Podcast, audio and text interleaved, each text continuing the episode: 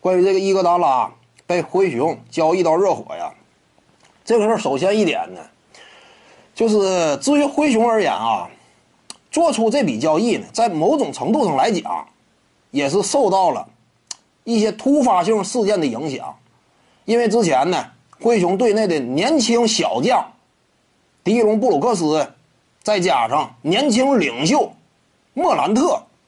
对于伊戈达拉呀这样一种处事做法，光领钱不干事儿的这样一种作风呢，予以了质疑。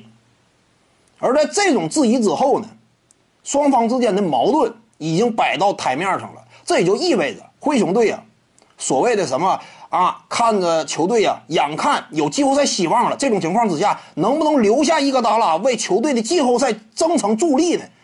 这基本上已经不现实了。有什么说什么。伊戈达拉呢？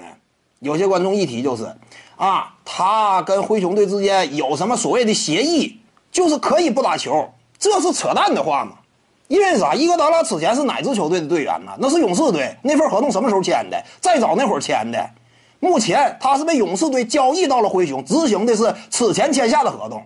哪来的什么新所谓的什么协议呢？所谓的协议呀，那也最多就是怎么回事呢？就是灰熊队感觉。啊，考虑到球队处在重建期内，莫兰特到底行不行不一定。这赛季似乎说没有太大希望，要你来打球呢，也没有太多价值。因此，赛季之初那个角度，灰熊队可能说默许了伊戈达拉啊，你就随便吧，对不对？你既然说不愿意为球队效力，你愿意在这个湾区待着，你随便吧，反正我们现在不太需要你。他是给予了这样一种默许。但是随着时间的推移呢，当灰熊队看到希望之后，他发现呢。你应该回来为球队效力了，你应该回来打球了。这属于什么？之前默许你的行为，这属于人情。我现在让你回来打球，这是本分，对不对？灰熊队是完全有这种资格与权利的。你领着球队给你开的工资啊，对不对？随时我想让你回来，你都应该回来。你就职业态度角度，你不应该放我鸽子。所以呢，所谓什么协议，这个那就是扯淡的话。怎么讲呢？整个事件当中啊，伊戈达拉，你就职业球员的角度做的不是很理想。我们清楚，伊戈达拉他是有自己的追求，什么为一些真正的强队效力如何如何的。